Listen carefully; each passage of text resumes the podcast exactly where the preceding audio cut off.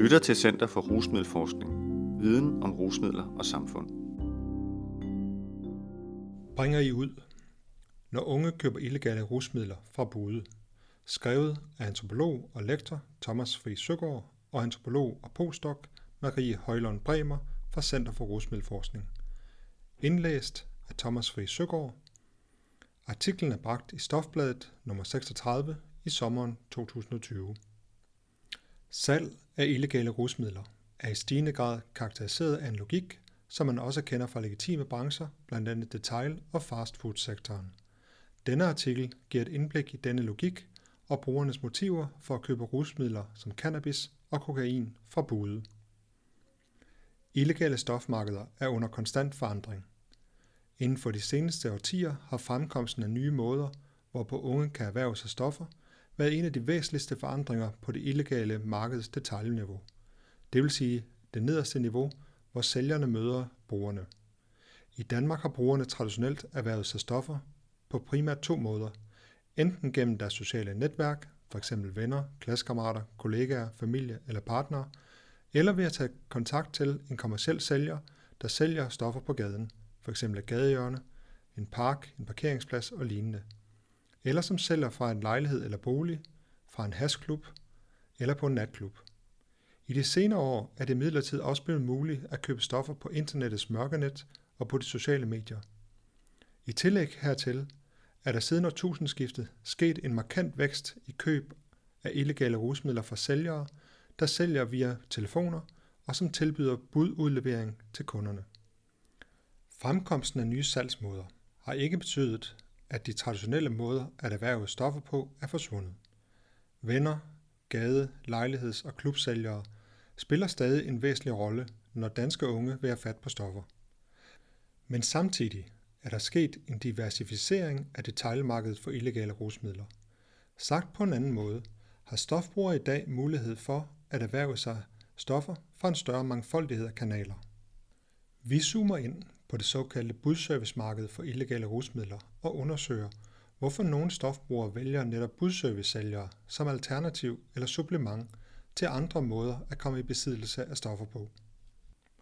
Stofhandel som budservice Center for Rusmiddelforskning har udført en undersøgelse, som bestod af interviews med 28 stofbrugere i alderen 17 til 37. Det var 16 mænd og 12 kvinder, som deltog. Og alle har førstehåndserfaring med at købe illegale rusmidler fra budservice-sælgere. Via disse interviews fandt vi ud af, at stofsalg organiseret som budservice er kendetegnet ved, at køberen kontakter sælger, eksempelvis per telefon eller via en app, f.eks. Wicker, og aftaler et tidspunkt og et mødested, hvor stoffet leveres af sælgeren. Leveringsstedet varierer og kan være køberens hjem, en parkeringsplads, en kontorbygning, uden for en natklub eller et andet sted. For at undgå at tiltrække unødig opmærksomhed, foregår den konkrete udveksling af penge for stoffer ofte inde i sælgerens bil. I Danmark er det første offentligt kendte eksempel på stofhandel organiseret som budservice fra København i de tidlige nuller. I medierne blev gruppen, der stod bag denne budservice, døbt De Brune Bude, da de primært leverede cannabis. Sidenhen har budservice-modellen spredt sig, både til andre danske byer og til de såkaldte feststoffer som kokain, ecstasy, MDMA og amfetamin. I medierne bliver budservice-sælgere, som sælger de sidstnævnte typer af stoffer, ofte kaldt de hvide bude. Selvom stofsalg via budservice ikke er et nyt fænomen, så peger studier på, at dette er en distributionsmodel, der har været i vækst både internationalt og i Danmark.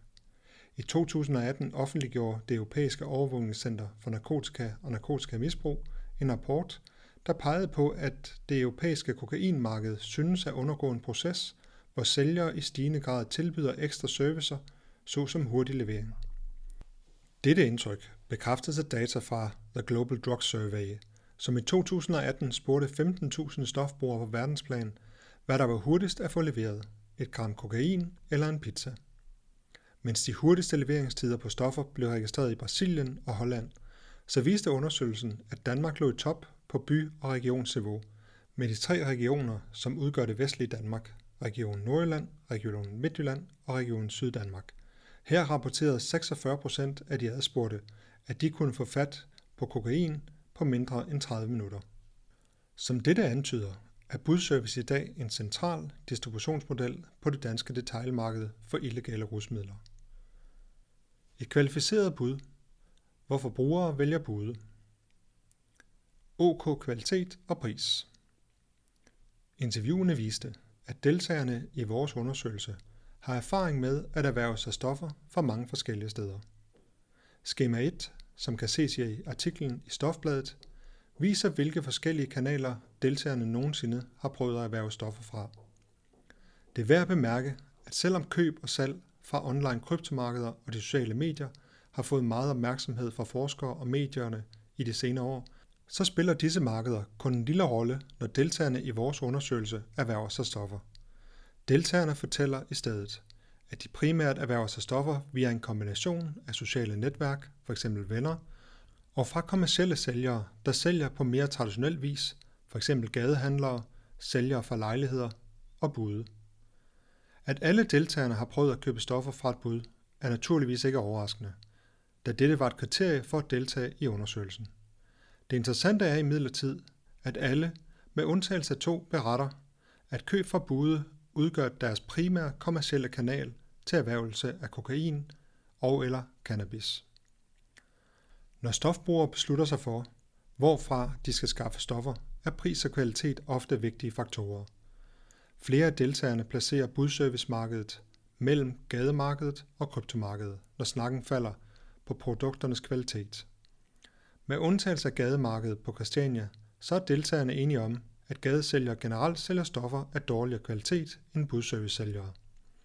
Omvendt er de også enige om, at man kan få den bedste kvalitet og langt det største udvalg af stoffer på kryptomarkederne. Når de fleste deltagere alligevel fravælger kryptomarkederne, så skyldes det bekvemmelighed. Kryptomarkeder anses ganske enkelt som besværlige. Kendetegnene for deltagerne i vores studie er, at de ikke karakteriserer sig selv som fejnsmækkere, og da de primært er interesseret i mainstream stoffer som cannabis og kokain, er det nemmere at bruge budene, som ifølge flere leverer OK kvalitet. De fleste deltagere er desuden enige om, at budene generelt tilbyder en færre pris på deres produkter. Nogle fremhævede dog, at prisen kan være lidt højere end hos sælgere, der sælger for lejligheder, da nogle bud også tager sig betalt for leveringen. Nem og relativt sikker adgang til sælgerne. Alt imens pris og kvalitet synes at spille en sekundær rolle i stofkøbernes beslutning om at benytte sig af bud, så er nem adgang til sælgerne en anderledes vigtig faktor. I modsætning til kryptomarkeder, hvor et relativt højt niveau af digitale kompetencer er nødvendige for at gennemføre et køb, så kræver det begrænset teknologisk know-how at komme i kontakt med budservice-sælgere. Dette gælder for de budservice-sælgere, der bruger krypteringsapps som Wigger og Signal, og især for dem, der bruger traditionelle mobiltelefoner. Selvom flere stofsælgere de senere år er begyndt at bruge krypteringsapps, kommunikerer mange budservice-sælgere fortsat med kunderne ved hjælp af traditionelle mobiltelefoner og taletiskort, der kan købes og bruges anonymt. Denne tendens illustreres i skema 2, som kan ses i artiklen i Stofbladet, som viser, at stofkøberne i dette studie i langt overvejende grad anvender telefonopkald og sms'er i kontakten med sælgerne. Ifølge deltagerne er noget af det, der kan budservice-sælgerne let tilgængelige, at de kun udøver sparsom kontrol over, hvem deres kontaktoplysninger gives videre til. Konsekvensen er, at sælgernes telefonnumre og Wigger brugernavne relativt frit flyder mellem brugerne. Det fortæller blandt andet Tom på 25 år. Han siger, hvis du er en jævnlig bruger af stoffer, så får du hurtigt 5-10 numre på din telefon, som du får igennem venner eller folk, du kender. Jeg har sågar prøvet, at nogle små drenge kom hen til mig på gaden og spurgte, har du brug for noget has? Har du brug for et nummer? For køberne er fordelen ved at være i besiddelse af mange sælgernumre eller wiggernavne, at dette giver lettere adgang til stoffer. Hvis en sælger viser sig utilgængelig, kontakter de bare den næste på deres liste. Af og til lykkes det politiet at konfiskere eller aflytte budservice-sælgernes salgstelefoner, indeholdende opkaldsinformationer og kundelister. Af den vej kan politiet blandt andet opspore køberne.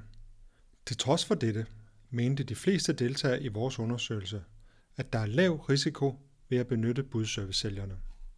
En forklaring kan være, at stofkøbernes risikovurderinger ofte er relative. Når deltagerne eksempelvis taler om risikoen ved at købe fra budservicesælgere, fremhæver de ofte, at køb fra bude, der bruger mobiltelefoner, er mindre risikofyldt end køb fra sælgere på de sociale medier. Dette grunder i den overbevisning, at politiet primært prioriterer at gå efter sælgere og købere på de sociale medier som Facebook. Deltagerne mente derfor, at der var større sandsynlighed for, at de ville gå under politiets radar. Hurtighed og bekvemmelighed.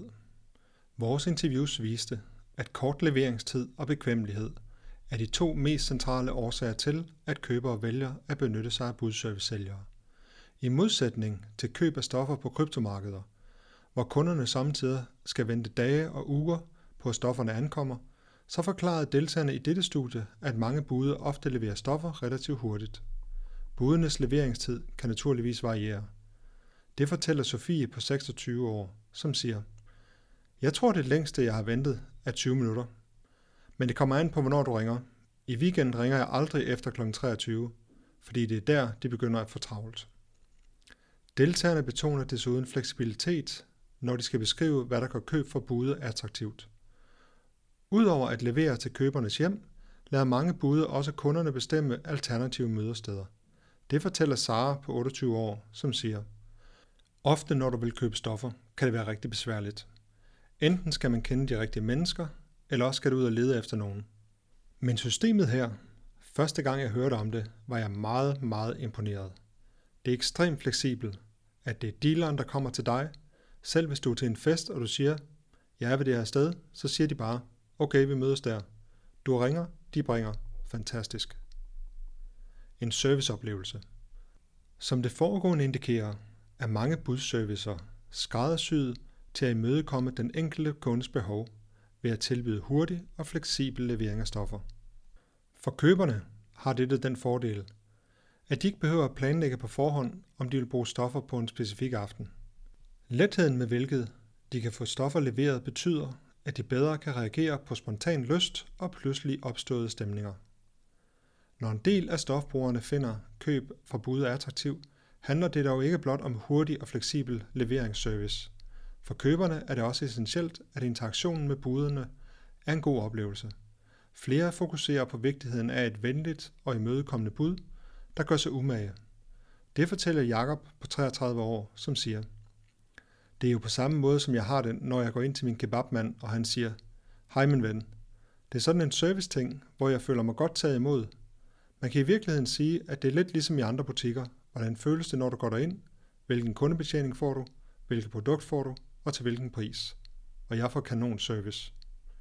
I tillæg til en behagelig attitude, så involverer nogle sælgers kundeorienterede servicestrategi også, at de tilbyder kompensation i form af ekstra stof ved sen levering. For køberne er det at blive mødt som værdsat kunde både en rar oplevelse og noget af det, der gør, at køb af stoffer fra budet er tillokkende. Ovenstående er interessant, ikke blot fordi det giver et indblik i stofbrugernes motivationer for at vælge lige netop budservice-sælgere, når de skal erhverve stoffer, men også fordi det giver et indblik i, hvordan stofsælgere i de senere år er blevet mere innovative i deres forsøg på at tiltrække og fastholde kunder. Et eksempel på dette er budservice-sælgernes forsøg på at implementere kundeorienterede servicetiltag, som traditionelt er blevet forbundet med en legitime detail- og fastfood-sektor. Artiklens referencer og schema læses ikke op, men kan findes i artiklen i Stofbladet eller online på www.rusmiddelforskning.dk-stof.